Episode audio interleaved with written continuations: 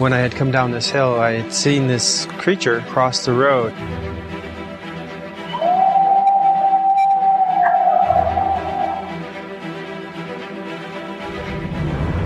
They would have ripped my locked door from my truck, extracted me from my vehicle, and there wouldn't have been a damn thing I could have done about it.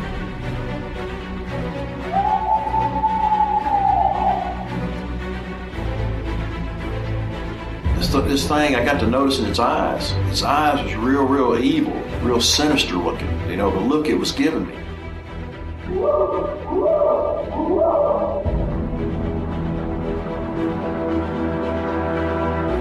911, what are you reporting? Jesus Christ, you better. Sure. Zio, Hello? get somebody out here. What's going on now, sir? That Son of a bitch is about six foot nine, I don't know. Do you see him now, sir? Yes, I'm looking right at him. Uh-oh.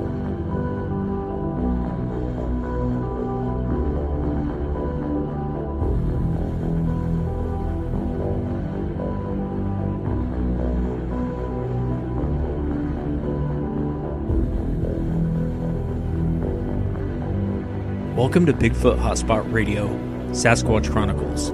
I'm your host, Wes, along with my brother Woody, and researcher, author, and friend, William Jepping. Let's start the show.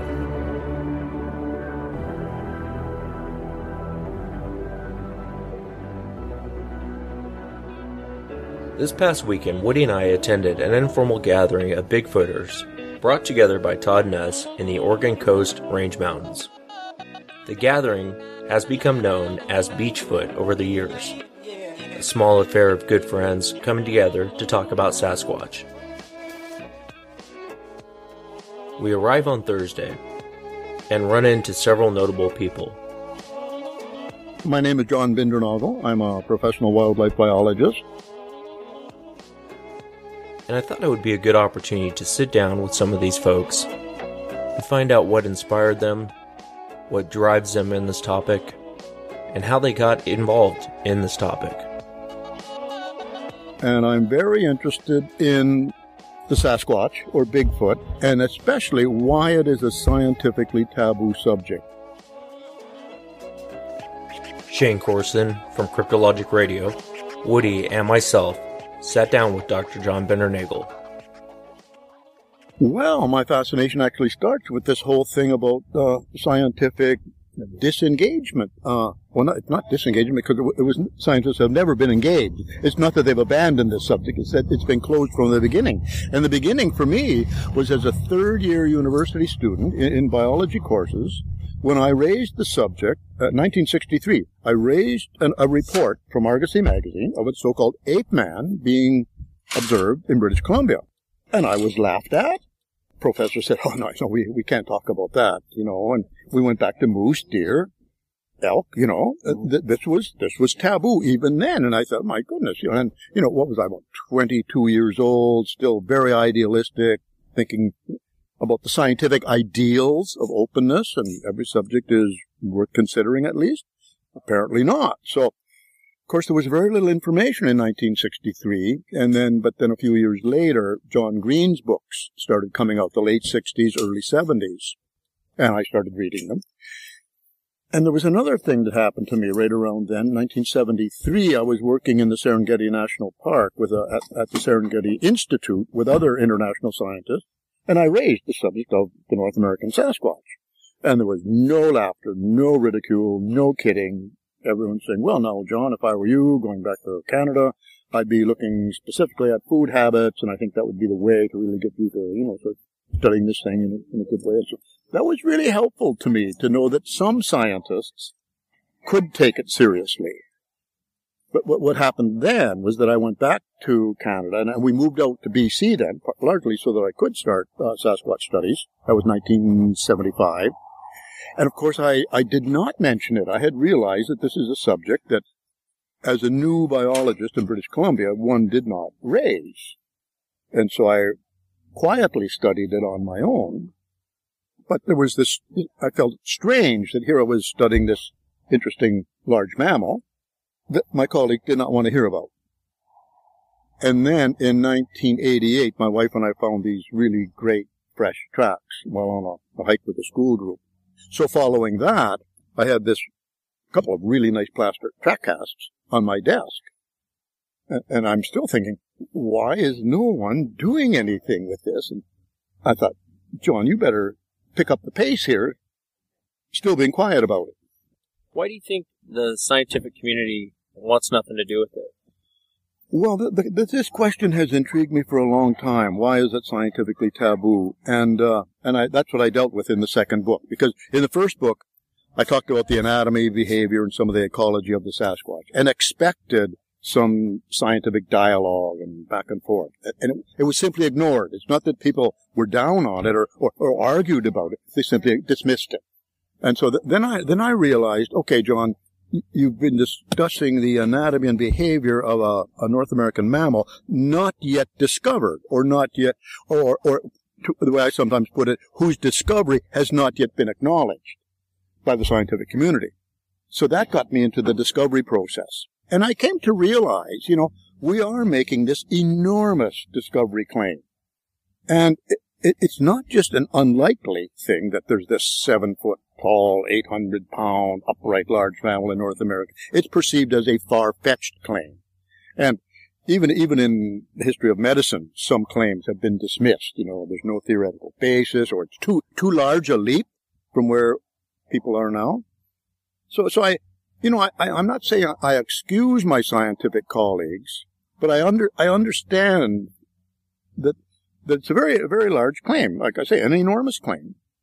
And I think some investigators fail to recognize just how enormous the claim is and maybe treat it a little too trivially as a subject of entertainment, as a, a weekend warrior sort of activity. And so I, you know, not that I'm blaming them. I, am always, always uh, try to bend over backward to say this is the responsibility of, of scientists, relevant scientists who have ignored it. Amateur investigators have filled in that vacuum and, and most are doing a very good job, you know, well disciplined, very dedicated. Others less so. Okay, mm-hmm. like like in any group. But that's the way it's going. So what this will be when, when the discovery claim is finally acknowledged is a great victory for citizen scientists, you know, amateur investigators. Amateur in the sense of, like, like the British sense of amateurs, like Darwin was, sort of lovers of science, you know, not, not necessarily, not amateur in a negative way at all, but just, just not credentialed, you know. And credentials. I keep coming back to this. There's the circularity. Creden- credentialed scientists won't touch this thing, or in general, with, with a few exceptions.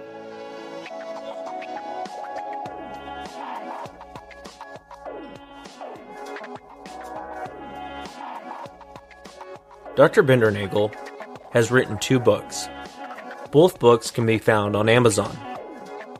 Back in 1998, he wrote North America's Great Ape, the Sasquatch, and Dr. Bindernagel's newest book, The Discovery of the Sasquatch.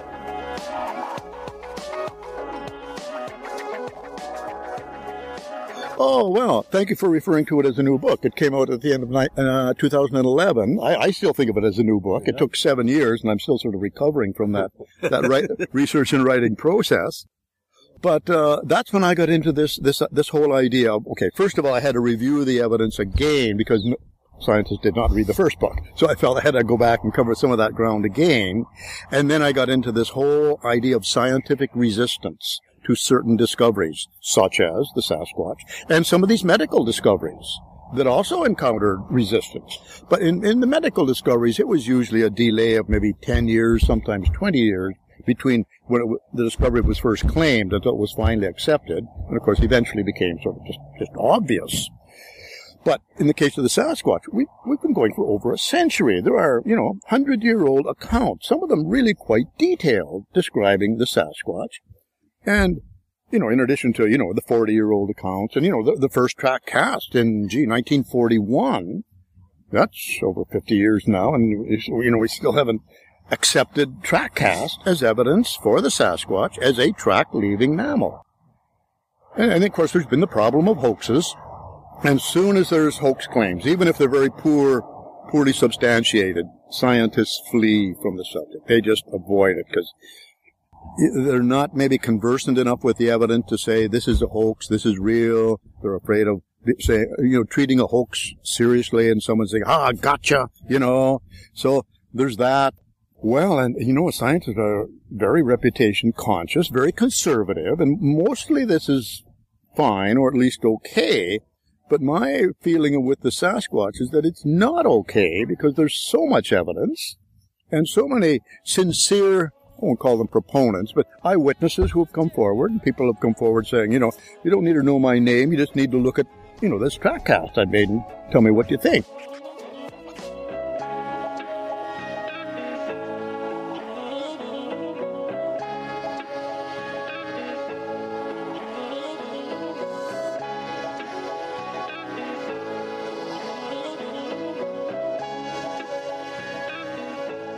The night before, Dr. Bindernagel gave a speech on all of the good evidence that's being collected now. He talked a little bit about collecting a type specimen. I asked Dr. Bindernagel what would be the impact if someone were to shoot a Sasquatch and bring one in.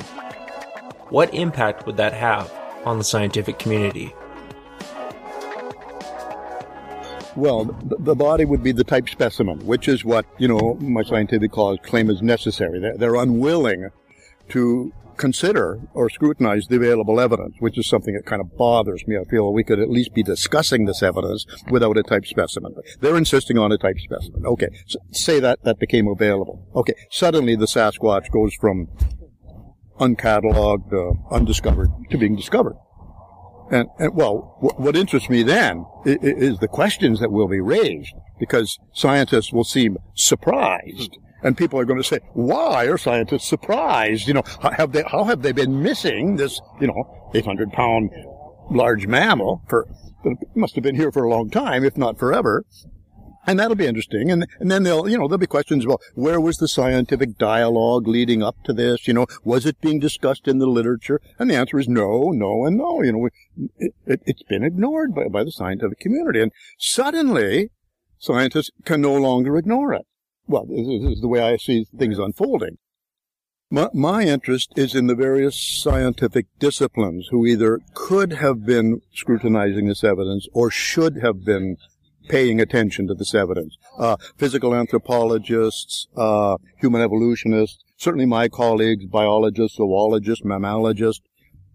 Suddenly, this this mammal is now available for study, and it, has got to be fitted in, you know. And so, you know, it's obviously a primate, and is it more human-like or more ape-like? That'll be, you know, a, a big issue. So there'll be a, you know, a, it'll be a mine minefield of, of, of research, you know, of, of, sort of evidence for for research, and it'll be interesting to see how quickly uh, scientists respond, you know, to, to, a type specimen, how they react. I'll be, I hope I'm still around to see this. Yeah, I'll be very curious.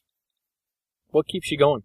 Well, it, it, it probably sounds arrogant, but I, I keep doing this because I, I feel like, well, I, should I say I know I'm right? I mean, as scientists, we're we're called to reserve a certain percentage of skepticism, of doubt, and, and which I do about about 0.1 percent.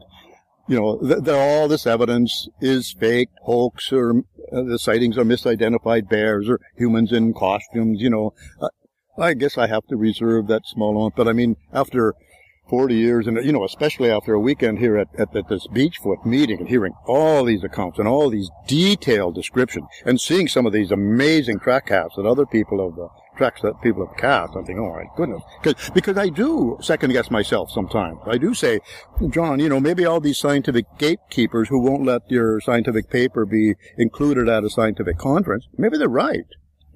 And I, I don't think so, you know, but I, it's very affirming to me, uh, necessary for me to hear other, other accounts and see all this other evidence. So it keeps me, well, what keeps me going is, is situations, events like this when I see, my goodness, people have moved ahead so much further than, than even I was aware of. That's very, very encouraging to know.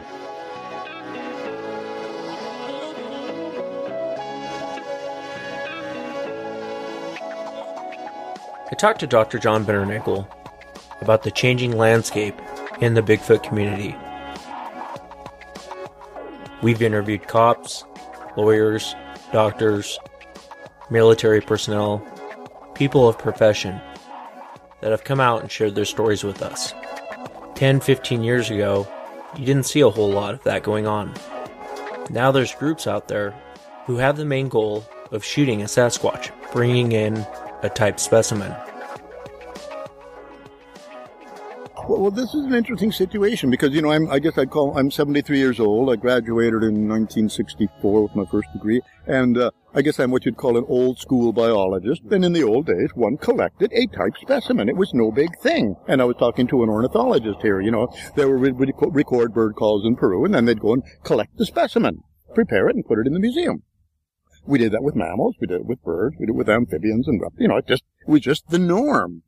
But now we've come to this a different age, you know, and, and we're dealing with a primate here, and, and you know, something very there's kinship involved, very, some, very for some people, very very close, and the whole the idea of actually collect, you know, and, and it's this catch twenty two situation.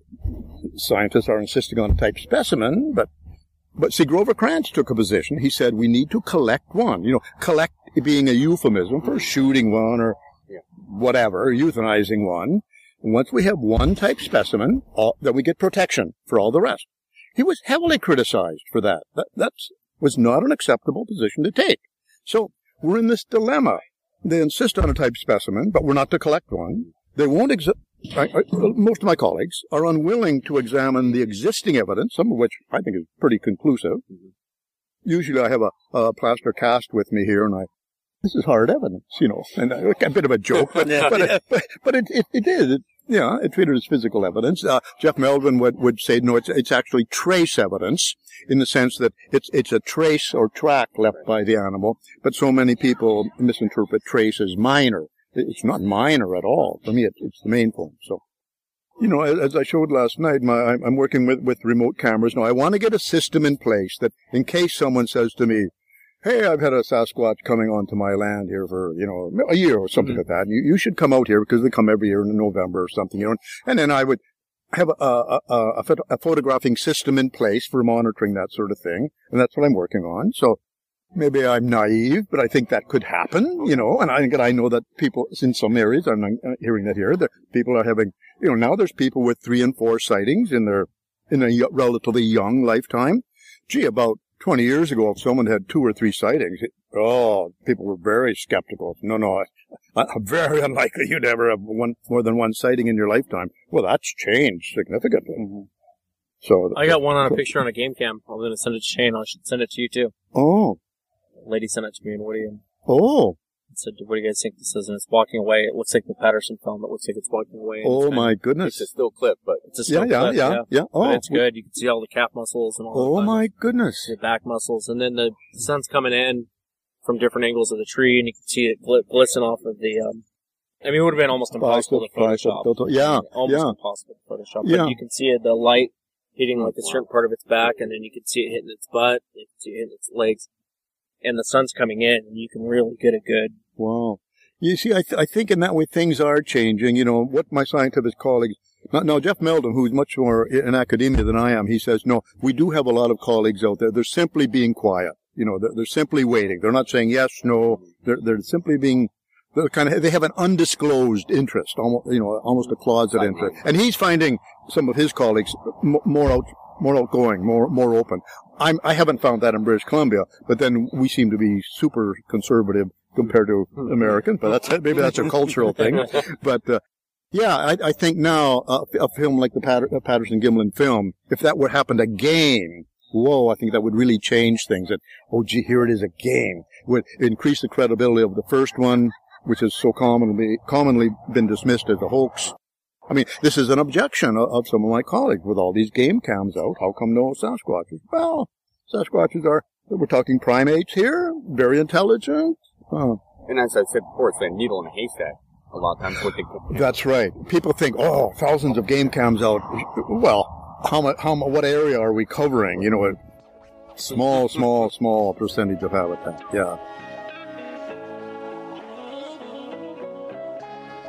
The night before, Dr. Bindernagel gave a presentation and shared with the group his videos and his pictures from his game cams and plot watchers. The fascinating part about looking at his still images and his video was that every wild animal out there was more than aware of his game cams. Yeah, even the elk you showed in that game cam video last Yes. night, even the elk knew the camera was there. Yes, You know, yes, an elk yes. known to be real bright. Yes, but yes, I mean- yes. It didn't necessarily avoid it, but it Yeah. it was certainly curious about it, and my- and there maybe some there was some discomfort. He Yeah, definitely knew it was there. yeah, you Oh, yeah, definitely knew yeah. it was there. yeah, I mean, it yeah, looked, came right up to the camera, looked directly at it. yeah. I, I thought sniff, that was, sniff. Yeah, Yeah, he Yeah. did a little sniff dust. And It was kind of funny because, you know, we've talked to a lot of people on shows about that, and they say the same thing about the full game cams. They probably avoid them. They know that they're there. yeah. Um, you know, of course, there's no way to prove it, but, uh, No, you know, no. Obviously if an elk knows it's there, there's Yeah, something yeah. with a little higher intelligence than an Yeah, elk. so not only knows it's there, but decides I'm going to go around the back of the Right. tree or whatever, or I'm going to rip the thing off. I don't know. Yeah. yeah, I really enjoyed that presentation you gave last That night. was awesome. That was really Yeah. good. Well, thank Really you. Yeah. Well, uh, that that other camera, see, I'm quite keen on that. It was put onto that by William Branginis, the the plot watcher. Uh, ju- ju- just uh, time lapse photography from, from high in a tree, just clicking away. It's kind of like the bear. You should come down. Yeah, exactly. No, seconds. no detection involved. Yeah. There's no interaction between uh, the, uh, uh, you know, uh, it, it'll click away there all week and there'll be nothing, you know, and then, yeah, maybe a bear, maybe a bird will fly by and get, stop it, yeah. And I think that was kind of good too. I, I mean, I haven't done a whole lot of, uh, you know, put cameras out in game trails, but one thing I, I that kind of stuck with me last night, you showed like with that bear, you had a camera coming in where the bear came yeah. in, And then, and then, and then the way it, it was camera placement was really key yeah, too. back to back. Because you just covered about 300 yards with two cameras, That's right. and that's you've got right. you had full detail of something coming in, and you saw. I mean, it was only for a split second. You didn't see where it was at, and you saw it leaving going the other Yeah. direction. So I, I know. I think a lot of people that it clicked with me. I was like, wow, you know, I was smart the way that camera you set the cameras Well, up. that, we, So- that was one of the learning Yeah, things for me, uh, working with cameras. Yeah, no, it, it, it, it's it's another tool, you know, and you know, people are using drones now, but for a drone, you you really need an area where you're pretty sure there's something there, and you've only got about 20 minutes of battery power or something. But Hope to see you next year. Yeah. yeah, well. I'll write up my notes. I think, gee, I can't Yeah. afford not to come. You know, that's what Mhm. I thought. I, but by well, yesterday, my goodness, I wouldn't like to have missed. I would, I would hate to have missed Yeah. it, but I wouldn't have known what I was missing, of course. but I mean, what what That could even be worse though, not knowing. well, yeah, but what know? a shot in the arm. Well, I'm already thinking of people who should have been here. You know, the guys I'm working with up there, the investigators, and, uh, and also, of course, my scientific colleagues, Mm-hmm. who can say, okay, I don't, I don't really accept that interpretation, Mm-hmm. but I mean, but there, there, there's the guy's plaster cast, well, and, you know, and stuff like that. Mm-hmm. Yeah. It, it, it, I think it's so important to create, to, to well, what's happened here, an atmosphere has been created where people can speak freely, share experiences. No one's saying, You can build friendships. uh, that too, yeah. And no one's saying, well, the Sasquatch, if it exists, uh, look, seems to look like there's none of this if it exists stuff. People here who've seen them, I mean, so basically they have a problem, and this is something I'm quite. You say what keeps me going. Mhm. I, I want to affirm the, you know, you, you can't quite dine out on on a. If you saw a grizzly bear, you'd say, oh, right on, you know, you know. People aren't saying, well, where I'm comfortable, they're not saying right on for Sasquatch. They're saying, oh, are you sure? Oh, I doubt. I must have. It must have been a bear on its hind legs. or, You know, go on, go on. and uh, and uh, there- just some alternative explanation. Well, thank you, John. It was a pleasure. Oh, thank you so Yeah, much. you. Oh, my you, yeah. my pleasure. Thank you, John, so much. Okay, yeah, yeah. It was a pleasure. Yeah. Thank you for your time. Oh Yeah, well, no, so I'm much. sort of kept them waiting. Sorry to keep you so long. Oh I no, know. no, no, I'm, no, no. As Shane Corson, Woody, and I got up from the interview, I couldn't help but think here's a 77 year old man that has the energy of a 20 year old. The night before, I ran into Peter Byrne. Peter Byrne has led a life most of us can only dream about. Oil businessman and adventurer Tom Slick first contacted Peter Byrne and contracted him to search for the Yeti. I told Peter he was huge on YouTube. His response What's YouTube? My response Google it. When I was very young, my, my dad used to tell me stories about the Yeti, the abominable snowman. So I've always had an interest. And then, um, after World War II, I found myself living up in North India. So I started going in the Himalaya. Small expeditions. Two men, three men. And I did three of those. And through those in 1956, I was contacted by Tom Slick. he said that uh, he wanted to project an expedition, a Yeti expedition, into the Himalaya. So we met in New Delhi and uh, had some long talks. And in '57, I took the first American Yeti expedition in there, and we spent three years. We came down for Christmas each year. We spent 36 months up there. At the end of 36 months, it was the end of 1959, uh, we came back down to Kathmandu, and there were lots of cables, and the cable from Tom. I said, You've been up there long enough. I'd like you to come to the States and look for the American Yeti. So we looked at this cable, and we laughed. So I came over to the States in early 60, um, went to Texas, sat down with Tom, and looked at uh, maps of the Pacific Northwest, which is three times the size of the Nepal Himalaya. The Northwest there, vast. So I was intrigued. So went up to Willow Creek, set up a base there, and ran his project for two and a half years until he died in October 62. uh, When it came to an end, that's how I started. That's how I got into it. Starting with the Yeti, and then coming into the Bigfoot thing. Ran a big project in the 90s for another man. A couple of smaller projects, and right now I'm sort of freelancing with a small group out on the coast, and we're putting cameras out. It's a very small effort. We have six cameras in an area. We move them here and there. I'm getting the usual thing, photographs of bear, elk, mountain lion. That's all. I asked Peter about evidence that he had found while searching for the Yeti, and I had to hear the story about the Yeti hand that was taken from the monk temple. We found a number of things. Um, we saw footprints twice. When Tom Slick was with me, we broke up into separate parties, and he found footprints, and I found footprints, and we photographed those. We made some casts. And then later on, we found this mummified hand in one of the, in a temple there. We got that back to London. So some scientists there who examined it. There's no DNA in those days, of course. Wasn't heard of. It disappeared then for many, many years. It was found last year by an enterprising young BBC reporter, and it's been DNA'd, and it's a human hand. It's not a Yeti hand. It's just the size of my hand, and um, but this nail was very big. It was almost hooked on the finger here. Those are the only finds we made. We never, we never saw one. Uh, we talked to people who've seen one, mostly older people in those days. Old men, old women, they said they'd seen one. In the time we were there, though, in the Himalayas, 57, 58, 59, it was three years, um, there, were, there were no sightings.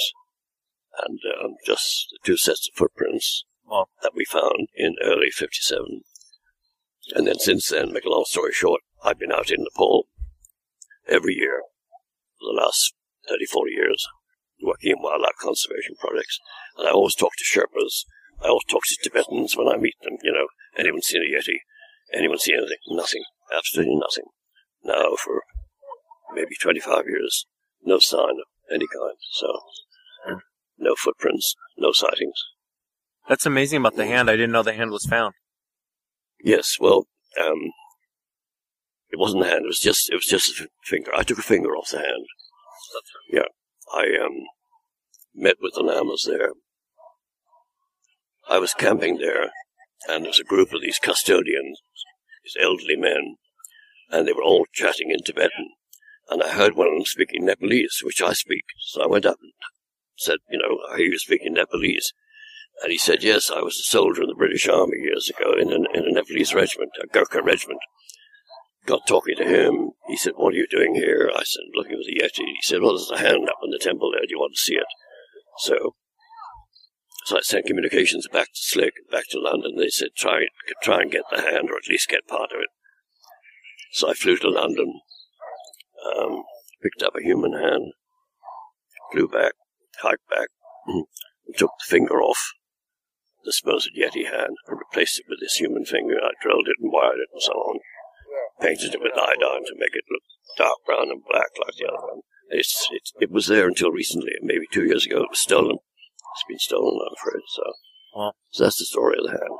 That's amazing. Uh, I've never so- heard that story. I mean, I knew about the hand, but um, we had to get the hand, the finger out of Nepal. So we exchanged cables in code. And we had to send a runner down to the Indian border to where there's a telegraph station, to cables and code back and forth. Tom Slick, and he said, um, "Get the finger to um, Calcutta. There'll be a man called Stewart at the Grand Hotel in Calcutta a month from now." So I walked down across the hall, went to Calcutta, go to the hotel, check in, and they say he's up in room 101. So I go up and it's Jimmy Stewart and his wife Gloria, the actor. So um, spent a couple of days there, and they took the hand to London, not the hand, the finger.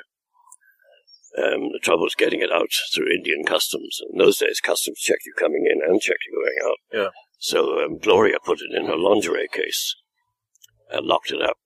So they arrive at London airport, they get all their baggage, and the lingerie case is missing. So they check into the Dorchester Hotel in London, and two days later, the the uh, concierge calls them and says, There's a customs man here with a case for you. So Jimmy says, Send him up. So this young customs man comes up to their room with a, the lingerie case and said, Is this yours? And Gloria said, Yes, it's mine. Thank you very much. So he sits down, has a cup of tea, and then he's leaving. And Lord Gloria says, I see it's still locked. And he said, uh, British customs official would never open a lady's lingerie case. So, That's awesome. so that's how we got the finger there. So, and right now, I don't know who has it right now. Anyway, it was found and um, recently examined, as you know, probably. Yeah. wow, that's an amazing story. Yeah. Yeah, I know you've taken thousands, probably hundreds of thousands of reports at this point. Do you? What do you think that Sasquatch is? And there's no right or wrong answer. Everyone has. Oh no, you know, I, you know, the answer is I don't know any more than anybody else. I like the way it walks, walks upright. Nothing else walks upright on the face of the earth, as you know, except us. Um, I like the fact that it has white to the eyes, which we have. Nothing else has. So there's possibility of it being a, hominid, uh, a man that still has his hair. Possibility, but uh, after all these years, we know almost nothing. We don't know what it is. We don't know what it eats. We don't know how it sleeps. We don't know if it makes fire. We don't know if it makes structures. We know almost nothing. This is my opinion. Know almost nothing. So. Peter Byrne, a man who spent his whole life searching for the Yeti and for the Sasquatch. We asked Peter if this mystery will be solved in our lifetime. I hope so. I hope so. Before I pass on, and the answer is the cause of body, physical remains. Right. And um, as you know, the Northwest has an incredible disposal system of garbage. Uh, the carrion eaters, bears, coyotes, porcupines, crows, ravens. Something dies, disappears. It's eaten. Bear will pick up the scent of a decaying carcass half a mile away easily if the wind is right. Home in and eat everything. Skull, everything. Bone, leg bones, everything. So, so um, yeah, and science demands. That's what science demands. Not not video footage, not screams, not recording. The Science demands a body on the table. So if we could get that, or even get something, get a skull. So that, may, that may happen. Yes, that I may think all three of us probably will agree with you on that. It's Yes. absolutely. Eventually, it's going to come down to that. A physical body laying on the table. Yes. I'm surprised there isn't more footage. Everyone has a camera. Yeah. And here we have the, Pa- the Patterson Gimlin footage. After all these years, that's all there is. Everything else is blurs and lights and shadows and everything. There isn't one decent still picture that I have seen. Maybe there is some. I've seen nothing. Absolutely nothing. I've seen no footage. The Olympic Project people bought 60 cameras out there over the course of what, five, six, seven years now. Roughly, yeah. No. Yeah. It's amazing we don't have anything. Yeah. Amazing. A lot of inconclusives, but, you know, Yeah. it's really a needle in a haystack. You know, Oh, yeah. in these areas. It's a vast area. Now, the whole area is vast. And how many are there? And that's something nobody knows. People say 10,000 at least, 500, 2. Nobody knows. I and my associates are a little bit worried at the, the decrease in reports, in incredible reports in footprint finds and in sightings. The last one I have is um, January 2007. That's the last credible sighting that I know of. By this, I've met the person, sat down, gone to the site, gone back to the site again, and I believe the guy. I believe that he actually truly did see one. It's where we have our cameras right now, our little camera effort. But otherwise, uh, there's lots of reports, but, but they don't, are they credible? Not to me, they're not. No, no. Lots of stuff. So. Peter, you mentioned the coast, and you don't have to mention the area, obviously, but um, beside that encounter uh, that you went, you interviewed the witness, uh, is the coast anything special to you as far as researching or or it is special in that um, um, um, I don't don't have a big project. I can't spread out. I'm, I live in Pacific City, so I concentrate my efforts, puny as they are, in the general area, 50 miles north, 50 miles south.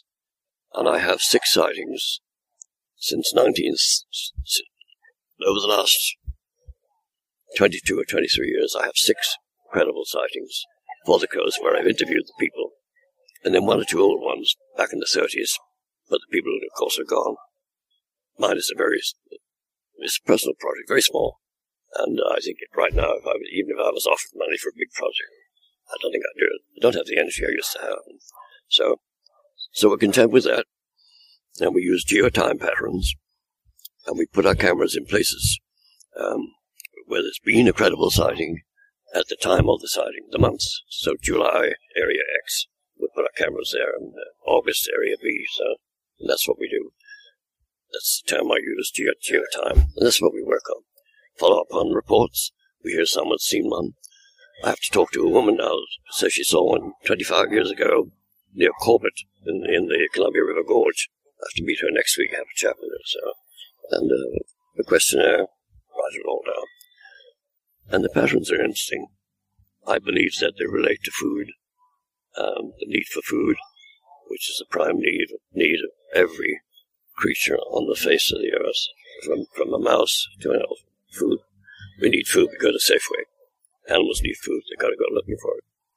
And it, these creatures, if the descriptions are real, they're big. They need a lot of food. They have to eat every day, quite a lot, and they probably, and that's probably what has them wherever they are at any time is food. The availability of food in that place. What do you? How do you determine if someone's credible or not? You do your best. I have a questionnaire. No, you say, have you seen one before? Well, yeah, this is my 10th sighting. Right there Gavai. Um, Yeah, yeah, um, I'm with you now. so, you do your best, sit down with the person, and um, have a relaxed talk, and fill in the questionnaire, and then make an assessment. I interviewed a state policeman, 25 years service, great big guy, and uh, was thoroughly credible to me. I heard he had a sighting. He's very secret about it. Told his wife, told her brother was another state policeman, and came to me. So I called him. He lives in Bend. His name is um, Harris. So I called him and uh, told him what I was doing. And he said, I don't want to talk to you. He said, absolutely no comment at all. And I said, well, I'm I'm sorry to bother you. I'm, I'm really serious. You know, I'm, I don't laugh at this thing. And he said, all right. He said, call me back in a year. So I called him back a year later, and he just retired. He said, come and see me.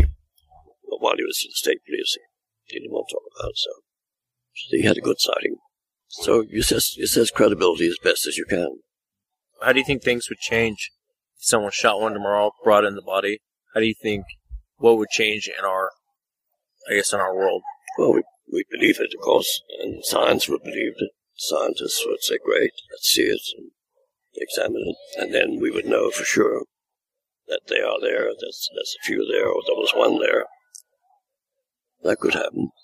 But it doesn't mean that an army of people are going to descend on the Pacific Northwest and go looking for them, and even if they do, they're not going to find them.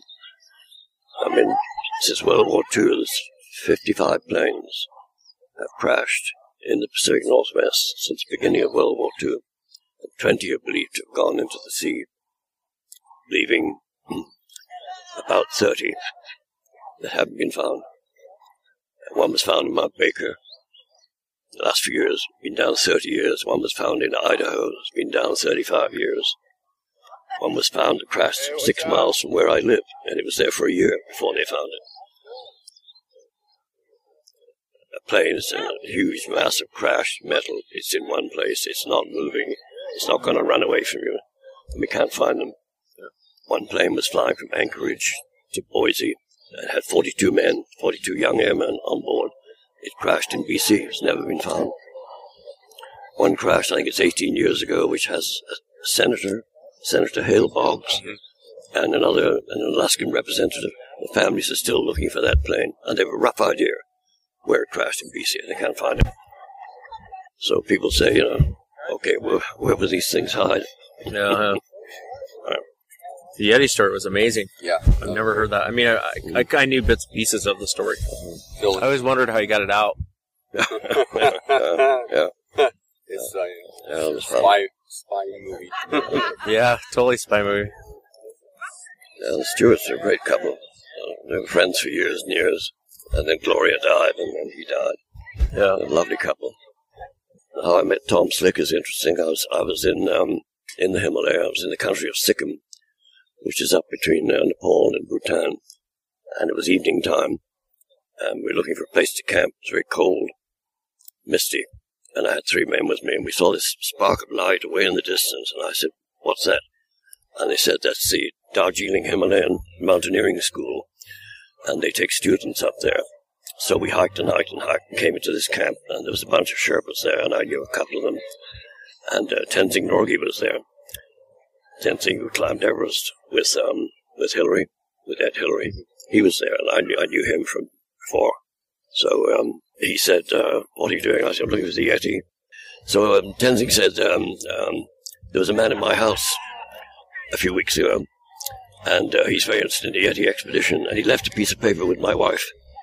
So about three weeks later, I get back to Darjeeling. I go and see Mrs. Tenzing, and she has this little piece of paper, and on it is written Tom Slick, care of the National Bank of Commerce, San Antonio, Texas. So I wrote to him and said, I hear you're looking for your instant Yeti, and, and that's how our communication started. A little spark of light in the mountains. Wow. yeah. I can't believe how long you were up looking for that Yeti. That must have been miserable. No, it was great. It was Was exciting. it? was exciting. It was a great privilege, and uh, um, we had great people come and join us back and forth. Gerald Russell, who brought the first panda back to New York in the twenties with a woman called Ruth Ruth Harkness. People like that. All all kinds of people that come up and join us, spend a month, and, um, we lived in caves a lot of the time because you can have a fire in a cave and keep warm and uh, kind of fire in a tent. The tents were cold and miserable, so we started living in caves. And um, the Himalaya has no real caves because geolo- geologically it's a very young range, but it'd be, it'd be enormous rocks with a big crack in them, and caves would be underneath, or there'd be leaning rocks. And that's where we spent a lot of time to get out of the weather. So, yeah. Up in that area, did, what other life did you guys encounter? What did you guys eat for food and that, that sort of thing? Well, um, we um, we use local food. Potatoes grow everywhere. The British introduced potatoes. Potatoes. Every Sherpa grows lots of potatoes.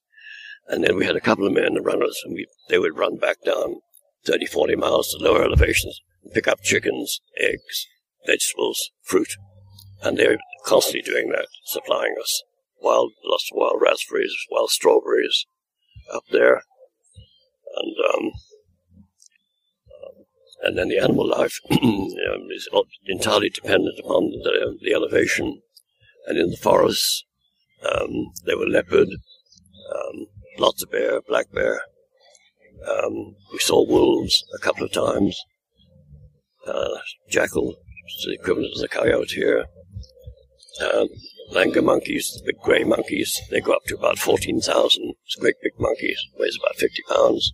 Lower down, the brown monkeys, some deer, and uh, wild boar, quite high. And then the, the animals, of course, phasing out as you go higher and higher, and eventually up at about 16,000 uh, little um, rodents called mouse hares, and they live in the rocks, and that's as high as animals go. We'd see birds higher than that. We'd see crows sometimes.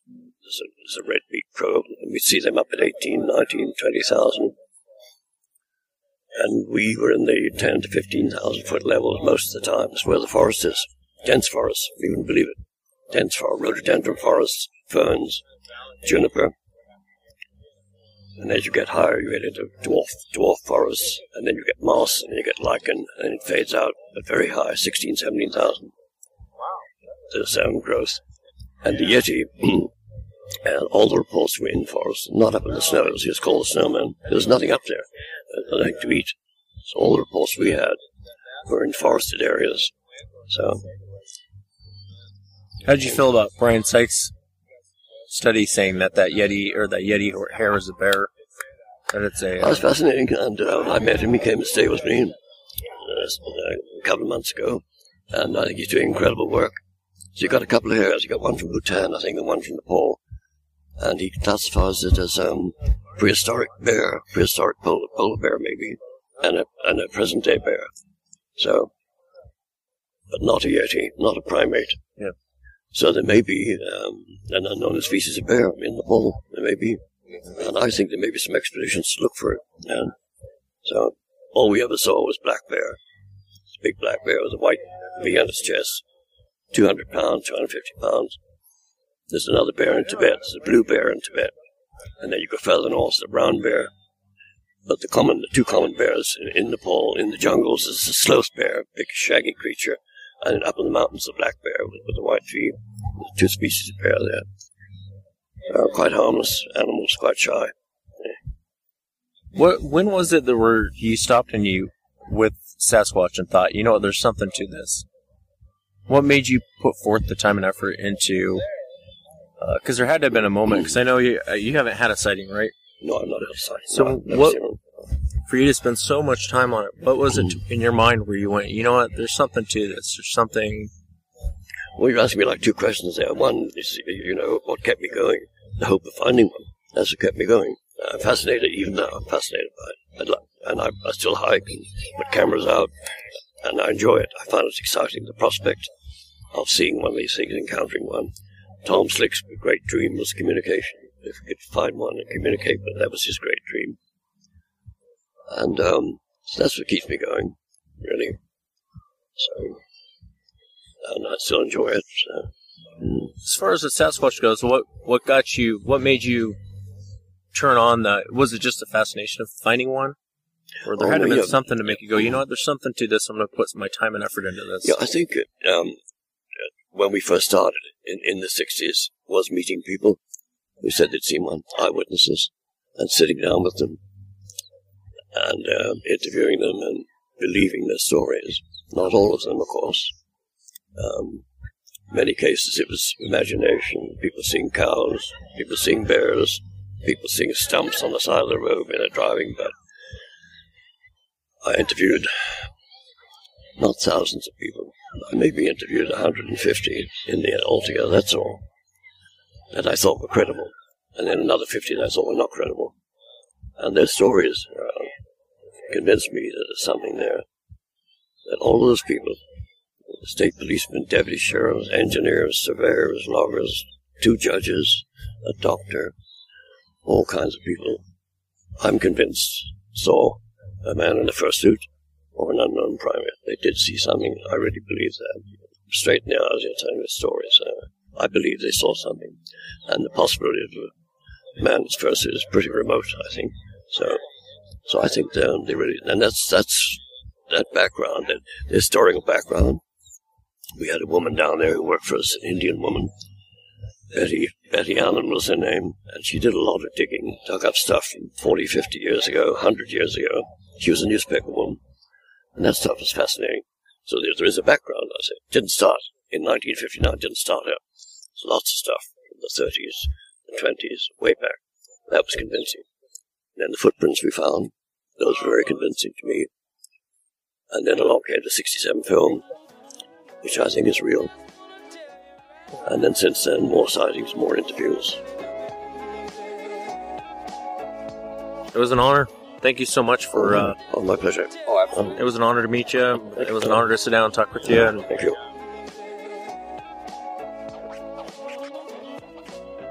Rhettman Mullis, one of the main speakers this year at Beachfoot. By day, he works as a professor and has a PhD in psychology. I'm Rhettman Mullis, and I live in the Seattle area. And I've been doing Bigfoot stuff for 37 years. And I'm here at Beachfoot 2014. He tells us about his fascination with the subject and how it began with his sighting as a child. Uh, I was 10 years old. We had just moved from uh, Treasure Island, which is in the San Francisco area, to um, Whidbey Island, Whidbey Naval Air Station. My dad was a career Navy. And we did that in 76. And by summer of 77, we were taking a ferry ride from Seattle up to Victoria, which is on Vancouver Island, near where John Bindernagel lives. And um, I was on the back of the ferry on the observation deck on the what would be the starboard side, considering its direction of movement. And we were sitting, we were crossing through the Admiralty Inlet area, which is where the peninsula's here and Whidbey Island's here, and we're going up this way, up Admiralty Inlet. And I was on that observation deck with, I don't know, 15, 20 other people. And I was looking actually out towards Port Townsend and, or Port Angeles. And, um, someone says, what's that over there?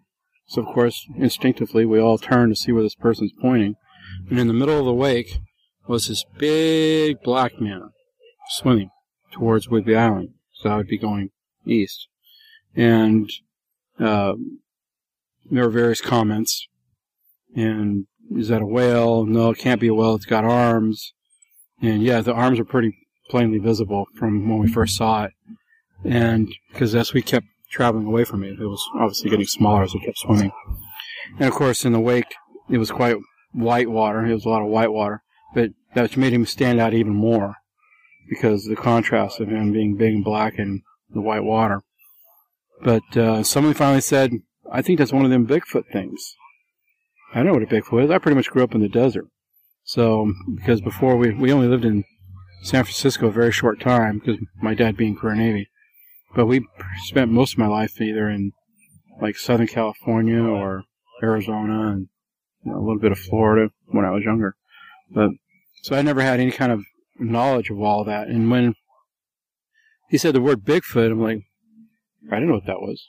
And that's when I started reading about it. Matter of fact, the, some of the first books I started reading about were, were John Green's books. And that just got me started. And it wasn't until after I uh, got out of the Navy, I was living in Utah, that I really took it back up again to really start reading more and learning more. And that's when I started SIR Bigfoot, Sasquatch Investigations and Research, which really didn't do much because in Utah, there wasn't a lot, nobody wanted to talk about it. Nobody wanted to do anything about it. Um, so as far as I knew, maybe there wasn't Bigfoots in Utah. Well, now we know better. And um, then it was in '88 that I came back to Washington, and of course that's prime Bigfoot territory. And um, started doing a little more seriously. And by the time we got into the early '90s, I started doing field experiments and uh, came up with the proximity experiment, which was very successful. And it just kind of progressed from there. SIR Bigfoot. After I uh, went back to school and I became a research psychologist and a professor, I decided, you know, I'm gonna I'm gonna bring the whole science realm into this.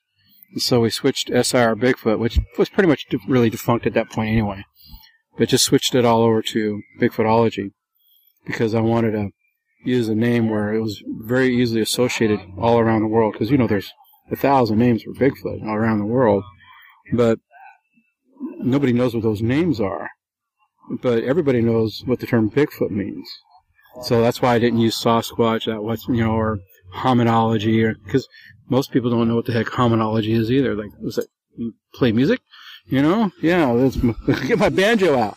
so anyway, um, so everybody can identify whether they like the word or not. They can still identify what it is, and so that's what we did. I mean, the study of the Bigfoot phenomenon. The reason why I say phenomenon is not just about the the the creature itself and what it is and its behavior, but also about uh, the history of it and the psychology about it, what drives us. You know, the community itself, which is why Friday night I was talking about the community as a whole, social ramifications of the Bigfoot world, because uh, it has transformed all of our lives, hasn't it? Absolutely. So. Yeah. Have you had any sightings since since you that, that first one? Okay. In '97, we were we went out to the Tulalip Indian Reservation in Marysville, which is just north of Everett, Washington. And um, my research partner at the time was Jerry Holman, and who was an old Adak Indian, Inuit Indian, and he taught me a lot. Quite frankly, I forgot most of it. But anyway, he taught me a lot, and um, uh, he was a lot of fun to work with. He was 63 years old, and I was 30, and that boy could outrun me like I was nothing. He was but he grew up around these things, and his sister was the caretaker of a quarry, uh, and they don't use the quarry anymore. It was a caretaker there, and he was telling me that she had um, prior reports of them coming up and knocking on her trailer. You know, typical Bigfoot behavior, peeking in the windows, that type of thing. And it was a beautiful day, like today, sunny, you know, and warm. So my girlfriend at the time and her son, myself and Jerry, we all went down to his sister's and um, paid her a visit. I did my basic interview with her, and she was telling me about all the different places she'd seen him around the quarry. And so we decided to take a walk after that. And when we walked out, when you walked out of a trailer, you, you know, I used to have all this stuff on laid out on the internet so you can actually see what I'm talking about. But when we walked out, the first start part we walked through to get to the quarry pond area was a patch of old growth with, with a canopy that, that you had to drive through, but we were just walking. And uh, as we were walking through it, it wasn't very far, maybe 40, 50, 60 feet, somewhere in that range. And we got about halfway through, and I got that heavy, musky whiff. By now, you know, by that time, I was like, I've smelled that enough I'm like, I know what I'm smelling. I'm like, well, this is promising. So, as usual, I went in the wrong direction. I went to, it would have been, I guess, the, the south side of the road into, into the woods, and there was nothing in there. So, I turned around and walked across the road, which is, again, not very far. It's just a little single lane thing. And dirt road. And I walked in the other side, and it was one of the, and that, up to that point in time, I saw within 10, 15 feet of walking into the, into the woods, was the biggest nesting area I've ever seen in my life. It was enough for like four or five creatures. It was massive. And it was quite rank and um, well well pressed down. And that was cool. I spent a few minutes in there checking it out, and I came back out and told them what I what I saw, and I just pointed right to it because you can now that you know where it's at, you can actually see through the trees from the road where they are. And so that was exciting. And Jerry came back out with me, and we kept walking down, and and you go about another 30, 40, 50 feet, and the road takes a hard turn because there's this, this like garage here. And then next to the garage is this quarry pond. And at the back of the quarry pond was a little more like a marsh. In the middle of this thing was this nine foot tall blackberry, raspberry, whatever type of bush. You know what I'm talking about. It makes this big, huge dome. And then on the edge of the quarry pond here was this line of trees, just like a thin line. And then you had the, the, the quarry wall out along here, and it tapers down to the forest all through there, and there's forest up on the ridge too, up on the line. Anyway, we get past that outbuilding, and we're just walking along where the quarry pond is, and all of a sudden Jerry bends down and goes, "Look at that!" Just yells it out, and we all instinctively turn, and there she is, sitting next to this blackberry raspberry bush, whatever it is. I'm not a botanist. I just know it's one of those stickly berry bushes, and uh, and she's sitting there and she looks up and it was it was really really graceful she stood she had breasts. That's how we knew it was a female. She didn't have any tackle downstairs. So um, she she stood up like it was just effortless and did one turn and she stepped and she was behind the bar, bar she was just gone that fast. But it was not like it was not like she was bolting. She was just bing bing bing. It was just like that real casual. And Jerry and I at that point ran around the south end of that quarry pond where that tree line was and got up to where she was. And the part where she was was not very wide, maybe about maybe 10 feet if I remember right, between the dry land and the blackberry bush. And you could see where she was sitting because all the all the reeds were just the the lilies were just pressed down because they were lily pads. And then you can see where she stepped because those lily pads are now black spots you know, as she walked up. Right. And when we got up to that point where we were at that blackberry bush, we could see because the outbuilding now is here. We could see the back of the outbuilding, the blackberry bush, and the tree and the forest here. And you, we saw her walk right up into the woods right there, which we discovered. I, I saw the road here, and I said, "Jerry, you stay here." And I ran back, got my jeep, drove around, and met him there. Picked him up, and we saw why she went into the woods right there because there's actually trails that go up through there. And there was a one trail that was wide enough for me to drive my Jeep on. And so I broke out my sound equipment and we're driving along, just, I'm literally just creeping. And I had my sound equipment out. and It was just an amplified box. That's all it was with the earphones. And I could hear the snap, crackle, pop. And she, I could hear her breathing like, just a freight train, real deep and real methodic. And at one point, um, I told Jerry, he says, hold your breath because I can't tell if this is us being overly excited or her. So we both held our breath and it never stopped. Snap, crackle. and we just, so we just kept, this went on for, it was over an hour. I don't remember exactly how long anymore, but it was definitely over an hour. And we just slowly kept creeping through this forest. And what I keep telling people today is we got, we lost her because she stopped, we stopped hearing the sound when we got to this clear cut area. We were still in the woods, but you could see through the tree line, like maybe a hundred feet away. It was all clear cut out. And so we really didn't know where we were at that point in time. And we stayed there and stayed there and we just didn't see anything, couldn't hear anything. And, uh, today, if you know that area, it's, that area actually literally is the I-5 corridor. And where the clear cut area now sits a Walmart and Cabela's and, and a casino.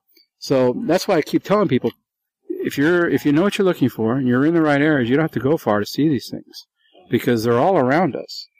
You know, and I'm and I'm not one of these people that believes a Bigfoot's behind every tree either. I'm the one that usually gets people mad because I'm going, probably not. You know, let's let's let's look at the real stuff and forget about exaggerating all the silly stuff. Rhettman Mullis has been involved in Sasquatch research for many years. So I thought it was appropriate to ask him, what do you think Bigfoot is? It's alive. It's bipedal. It's hairy. And we learned that, that from all this study that we did that their hair is, if you see clumps of hair, that's not a Bigfoot hair. Bigfoot hair are single strands. So we got a lot of those samples in. I found a clump of hair. No, well, no, that's more like sheep. But Bigfoot hair is very human-like in terms of its, its single strands. It doesn't shed; it has to break off or be pulled off. And um, so, what else do we know? Um, their genitalia is very similar to ours, and um, their facial features are very similar to ours. Um, what are they? We have no idea. And as a and as a scientist, I'll never give you a definite because we still don't have that golden hair to tell it. That's why we did the DNA project, so we can determine exactly what they are. Uh, so what are they? They have to be closer to humans. Where are they fit in the genus of everything? I have no idea. And as a scientist, I'm not going to tell you. But because of that one point of information, this is where Grover and I started, you know, disagreeing was I didn't believe they were Gigantopithecus at that point. Well, what are they? I don't know. That's what I'm trying to find out, Grover. You know, stop yelling at me. yeah, I, I miss him. He was a lot of fun. Well, thank you, right now. Appreciate it very much. All right, I hope All I did. the stories. It was awesome. Are you oh, kidding me? Yeah, thank you very much. Thank you. It was Yeah. really a pleasure to meet Awesome. you. Yeah, Thank it you. was a pleasure Appreciate it. meeting you.